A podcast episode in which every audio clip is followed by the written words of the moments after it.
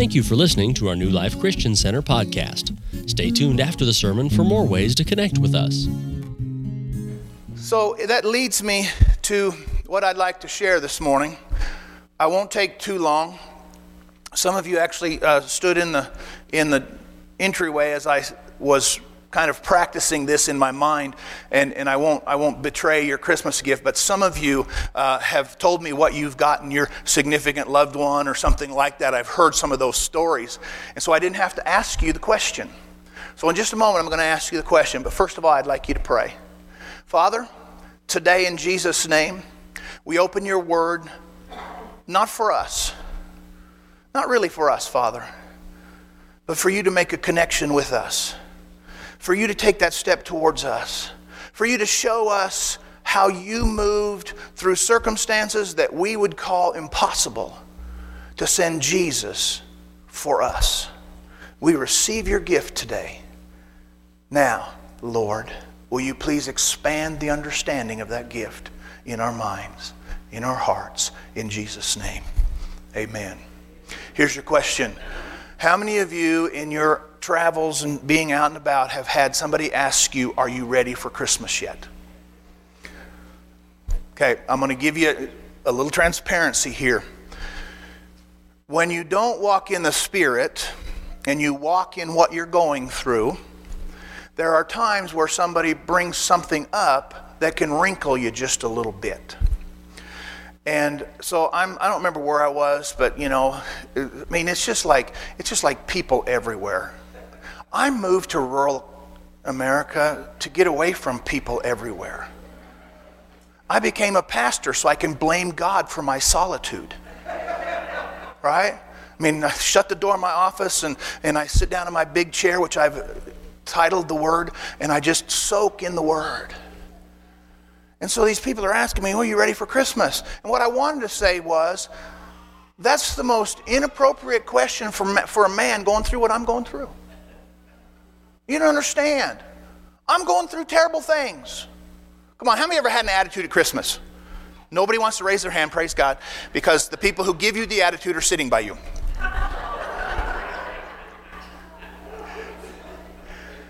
and I thought, what does it look like to be ready for Christmas? Our world was turned upside down this year. And I don't say that to you to, to solicit um, um, sympathy or pity or anything. You say, well, why are you telling us this? Because I'm just like you. I go through things.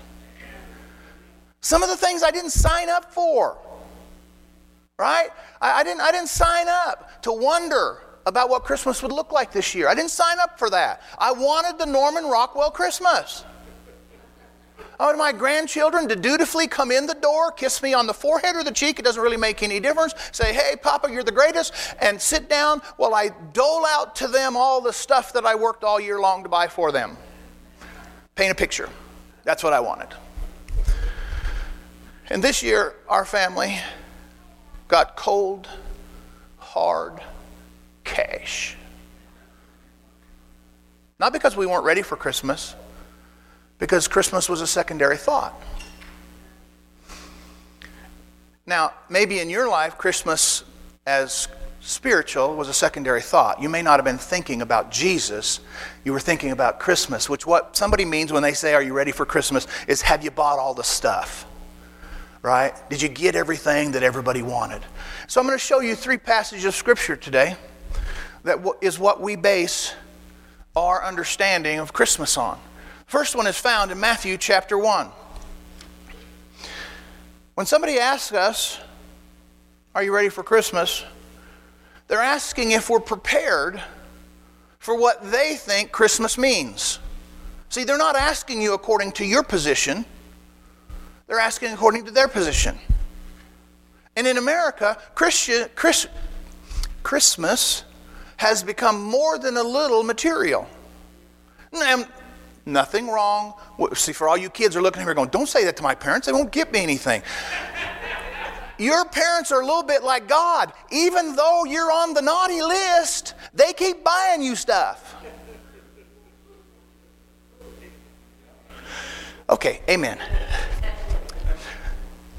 Right? Did I, did I step too far? Okay, look with me if you will. 18th verse, Matthew chapter 1. Are you ready? I'm going to give you three answers to all you ready for Christmas. Now, the birth of Jesus Christ was as follows. After his mother Mary was betrothed to Joseph, before they came together, I love it that God put that in there. There is no doubt that they had yet to consummate their marriage. The Bible says they had not come together. She was found with child. Now, stop for just a second and imagine the shock of this teenage girl finding out that she's pregnant. And all the stuff you read in the other stories how can this be? I've not been with a man. Notice what else it says. She was found with child of the Holy Spirit. Now, it's reported after the fact, but let's just take a little time to read between the lines here. Who's going to believe a teenage girl who says, I'm impregnated by the Holy Spirit? This will ruin your Christmas. And then Joseph shows up. And Joseph was a good man. The Bible says he's a good man. Notice what it says. Then Joseph, verse 19, her husband, being a just man. Wow, praise God that he's a just man, not wanting to make her a public example, which he had every right, according to the, the, the rules of the law, to put her out without fanfare uh, and, and so forth. He decided not to do that, but to put her away secretly. How nice is that? And he didn't want to make her a public example. So here's, here's his question not what child is this, but whose child is this? Right? He's not been with her. Can you imagine at the local Walmart in Bethlehem? Somebody walking up to Joseph and saying, Are you ready for Christmas? And his answer is going to be, No, I'm not sure I'm ready for Christmas because I don't know whose child this is. I'm in a mess. My life doesn't look good.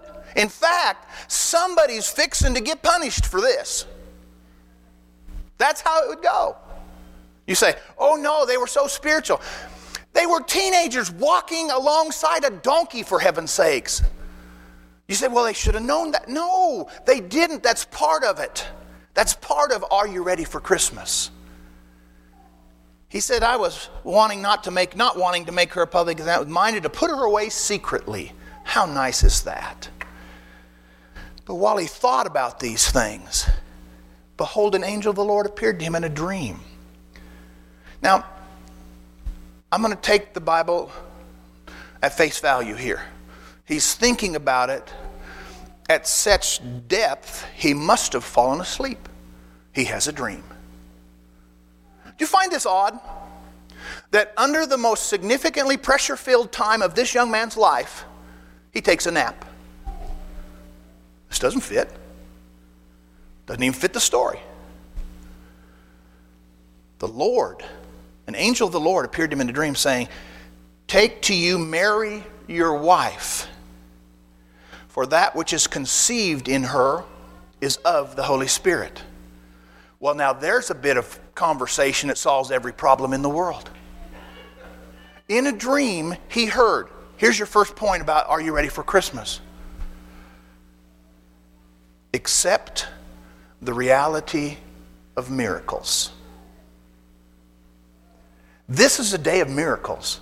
I got to tell you, I didn't have any daughters, and probably that was God's grace to the female population. But I just got to tell you right now, my 13 year old, however old she would have been, came home to me and said, Oh, by the way, I'm pregnant. Um, I'm not blaming God. There would have been shackles and chains in that young woman's future. There would have been guilt so much that she would have needed a travel agent for all the guilt trips that I put her on just like we do in real life. But there was a miracle involved. Something you have to suspend your natural thought about. See, the reason it's so powerful to be in church on Sunday morning when it's Christmas is you had to suspend your natural thought. Probably, if you're under the age of about, I don't know, I don't know when you stop getting gifts, somewhere in the 12 to 14 year old thing where you don't really want grandma and grandpa to buy you clothes because the clothes that were in style in the 70s have gone out of style. What we think is cool isn't so cool. right? And so what you're really hoping is grandma and grandpa will shell out the bucks so that after, because you're already thinking like an adult, after the season you can go to the store and buy something, come on, say it with me, on on sale. Very good teenagers, you did that right. On sale. They're going to reduce it, right? How do we accept the miracle in this story? Are you kidding me? The Holy Spirit overshadowed. It is completely impossible for you mentally to assess what just happened to impregnate this young woman. It's a miracle. Are you ready for Christmas? You might want to start with accepting the miracle presence of the Lord your Savior. See, not just the presence. People, you know, Tracy and I are in a situation where miracles are real important to us. And you say, why are they so important to us? Because we lived our life, at least for a certain period of time, only believing you needed a miracle when you needed a miracle. You know, when things just couldn't be solved any other way, then you needed a miracle. And so you decided that when you needed one, that's when you'd believe in them. But from the very birth of Jesus Christ, you need to believe in the miracle of Christmas. Are you ready for Christmas? I believe in miracles. You say, why would you teach this right now, Pastor? Well, because this is what God taught me. When I wanted to chew that person out in that store, are you ready for Christmas? Well, do I look like I'm ready for Christmas? I have a scowl on my face. I'm frowning such that I don't want anybody to talk to me. Come on. I want to get in there and get out. I hope the credit card machine works. Right? I, I hope the, the person who, and I'm just showing you my stuff here, I, I hope the person who probably doesn't have a high school degree that's taking money at the cash registers got her act together today or his act, to, to you know, right? You, come on. None of you have those attitudes, but I've had them and I can see them from where I stand. Amen. Joseph and Mary had to accept the miracle.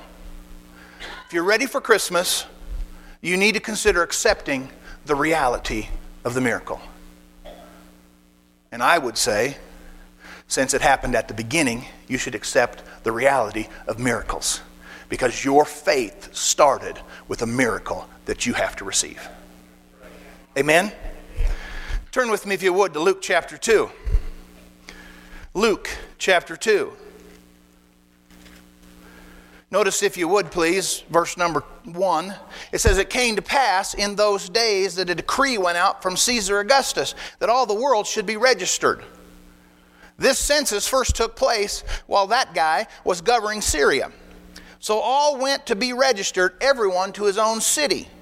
Joseph also went up from Galilee out of the city of Nazareth to Judea to the city of David, which is called Bethlehem. All of these things, by the way, are prophetic realities spoken hundreds of years and in some cases thousands of years previous to its happening that the Savior would come forth out of Bethlehem. Notice it says then in the fifth verse to be registered with Mary, his betrothed wife. We don't do that, but we could maybe say engaged, but betrothed is actually a more serious um, conversation than that. But nonetheless, here we are. To be registered with Mary, his betrothed wife, who was with child. Now, I don't want to read too much into this, but when it's reported, the writer just reports she's pregnant. Something happened that changed how they're going to process this. Notice what else it says. Verse number six. Uh, so it was that while they were there, the days were completed for her to be delivered. Notice within the miracle, there's a natural progression. She didn't just show up with Jesus on her hip. She went through what we can assume is the nine month process of being little and hiding. Right? Come on. I've had, I haven't had any children. I've been involved in four children producing them. I would have made a great 1950s dad, put me out there. I would hand out cigars if that offends you. That's just what they did back then. And the wife is in there laboring herself until that baby shows up and the nurse comes out with a smile on her face and says to the dad, It's a boy. Okay? That would have been good for me. But I was there during that process. And let me just tell you if men had babies, there'd only be one. ain't happening, ain't happening twice. No way, no shape, no how is that ever happening again. Hallelujah. While they were there, the day is completed. She brought her firstborn son, seven, wrapped him in swaddling clothes, and laid him in a manger, a feeding trough, because there was no room for him in the inn. Want to be ready for, ready for Christmas again? Here's your, here's your next step. Are you ready for Christmas? Make sure you make room for the Savior. Make sure you make room for the Savior. You say, well, what does that mean exactly, Pastor? It means take your eyes off of the perfectly wrapped presents and look at the present that wasn't wrapped so perfectly. The baby that was tied in strips of fabric and laid in a hay trough or whatever you think it was. A very non unnoticeable birth. This teenager has this baby with her husband by her side, literally her betrothed husband, her engaged husband. You need to work hard to make room for Jesus. See, we learned something from the beginning. What we've made room for, let me just ask you this question. How many of you have ever had to reorganize your living room to fit the Christmas tree and the presents? What'd you make room for? The tree and the presents. You see what I'm saying? I'm not saying don't do that. I'm saying make room for Jesus. Make room for Jesus. You say, well, how do we do that? I don't know. Figure it out. You say, well, well but I don't know what that means. Of course you don't know what it means because you've never done it before. Push him aside. Make room for Jesus. You say, okay, I'm going to do that well, too late. I, we opened our presents before he came to church because it was the only way we could bribe, bribe our children to come. We got up really early and opened them all up, you know, and maybe not. How are we going to make room for Jesus? Would it be an awesome time at your house if after the presents were done, one of your children or grandchildren stopped and bowed their head and said, Thank you, Jesus, for your gift. Thank you, Jesus, for these gifts. Everything we have comes from God. Jesus started this process by giving us a gift. First or Second Corinthians says it's an indescribable gift. Isn't that interesting? There was no room for him at the inn. Turn back to Matthew chapter 2. Verse number 1. After Jesus was born in Bethlehem of Judea in the days of Herod the king, behold, wise men from the east came to Jerusalem, saying, Where is he who has been born king of the Jews? For we have seen his star in the east and have come to worship him. I love this story.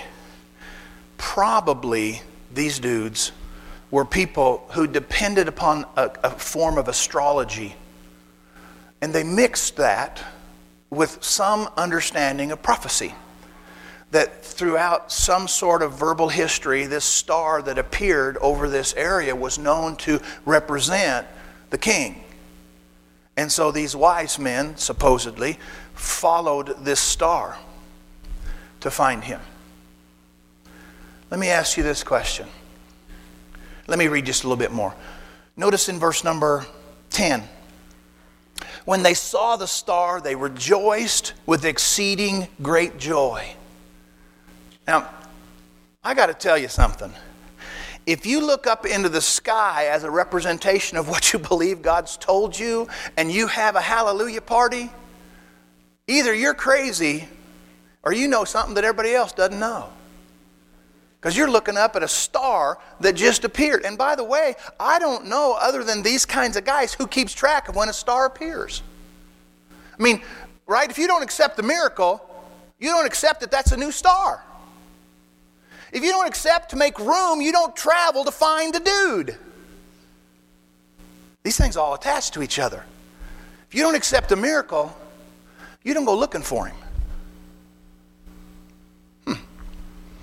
Notice it says in verse 11 when they come into the house, they saw the young child with Mary, his mother, and fell down and worshiped him. Now, stop for just a second. They saw the young child.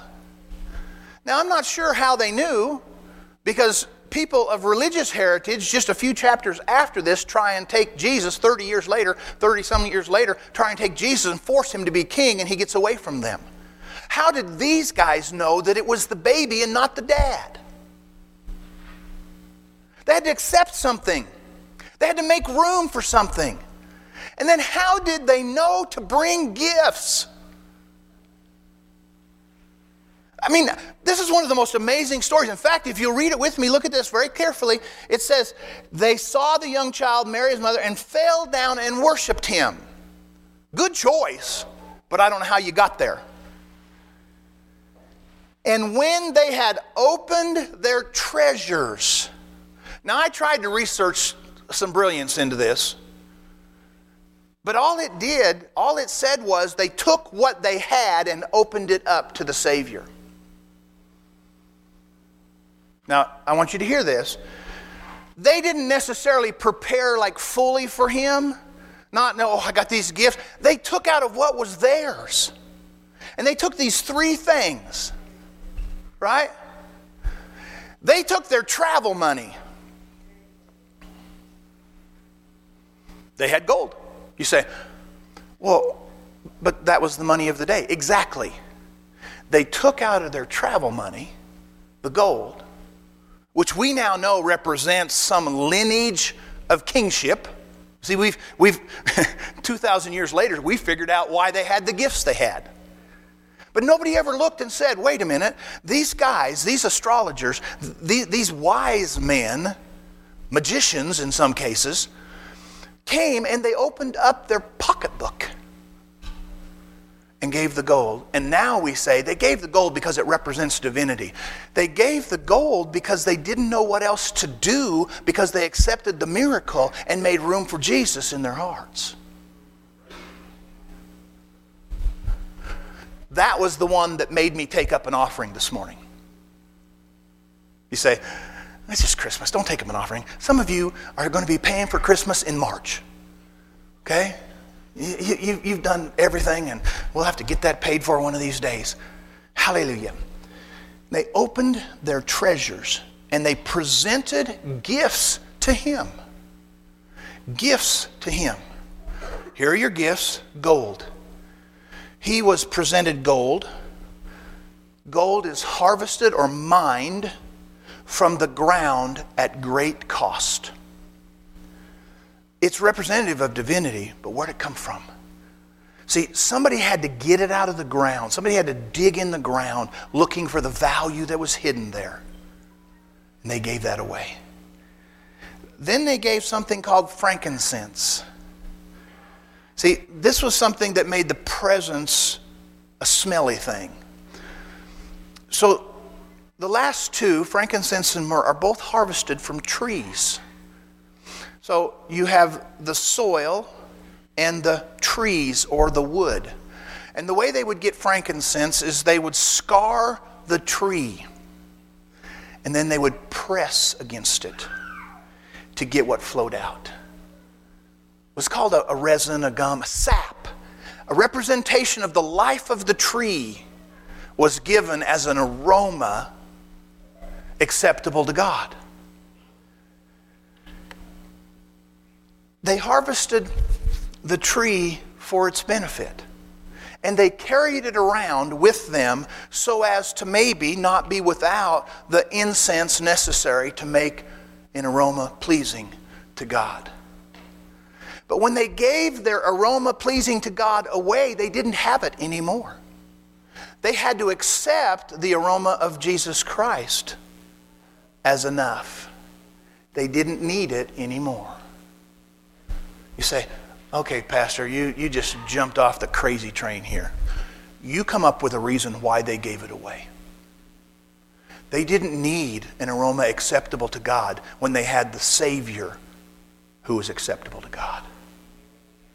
And then there was myrrh. Do, do you all know what myrrh was used for? It was an embalming chemical. Same thing. They would, they would scar the tree and get this bitter sap out of it. And then they would embalm, they would, they would do it for the, the death benefit of that. This one was harvested from a tree that grew really, really long thorns. It was not easy to get to the bark of the myrrh tree. It would scar you to get what you needed for your death. You would become scarred. Why'd they give the myrrh away? Because they didn't any longer need to be protected from death.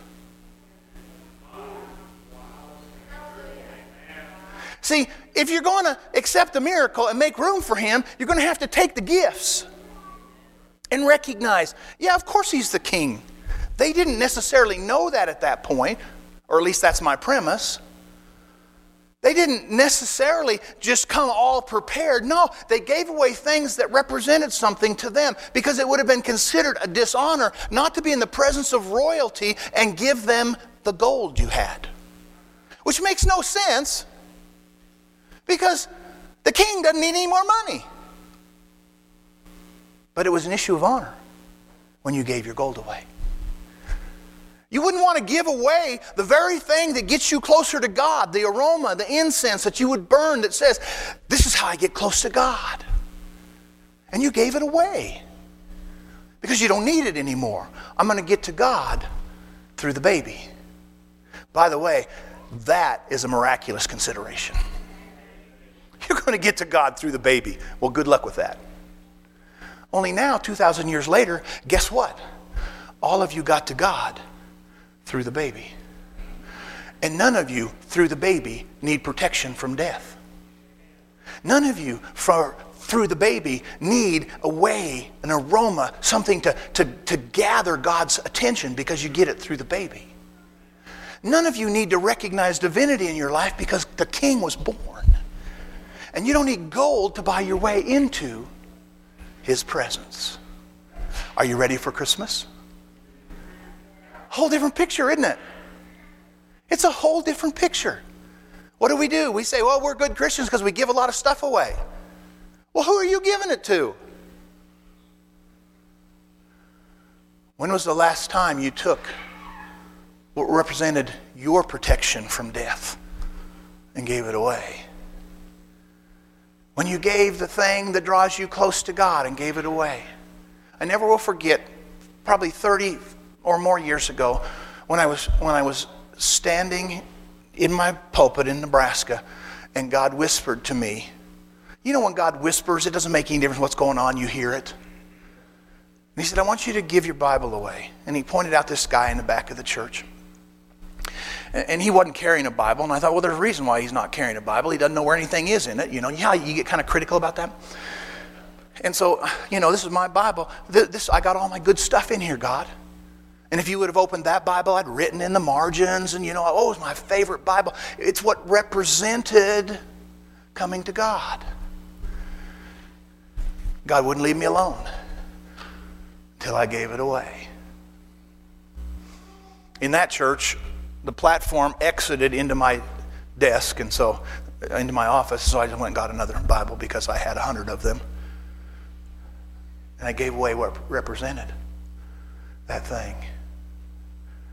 How many of you are prepared to give to Jesus? This is a good example. You don't need another king. You don't need the right president. You don't need the right governmental structure. You just need Jesus. You don't need that thing that draws God's attention so He'll bless you.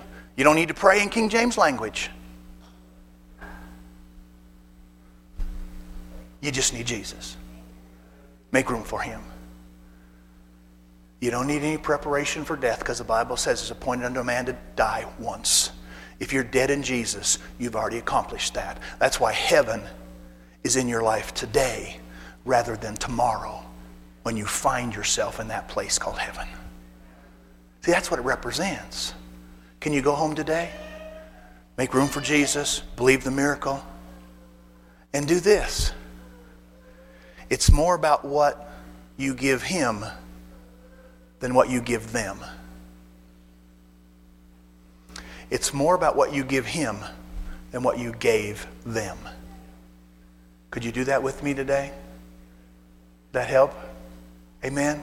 Come on, music team, stand with me, would you please? Hallelujah. Thank you, Jesus. Father, if I've made too much out of this, would you make it life to them in the parts that you have your finger on? Would you make it real to us? Would you allow for us, Father, in a new and living way to accept the miracle that this day represents? Would you allow for us, Father, to make a greater room for our Savior? And would you draw our focus to the very things that were given away essentially on our behalf when Jesus first showed up? We don't need another king. We have Jesus. We don't need a way to him. We have Jesus.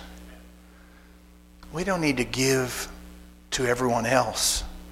We need to pay attention to what we give to you. So, Father, we thank you for that today in Jesus' name. Amen and amen. Hallelujah. Thank you for listening. To subscribe to our podcast, search New Life Eckley in all of the major podcasting apps. Audio and video of our sermons are posted at newlifeeckley.com slash live, and you can watch sermon slices weekdays on social media. Search at New Life Eckley. Our main service is at 10 a.m. Mountain Time every Sunday. Thanks for listening.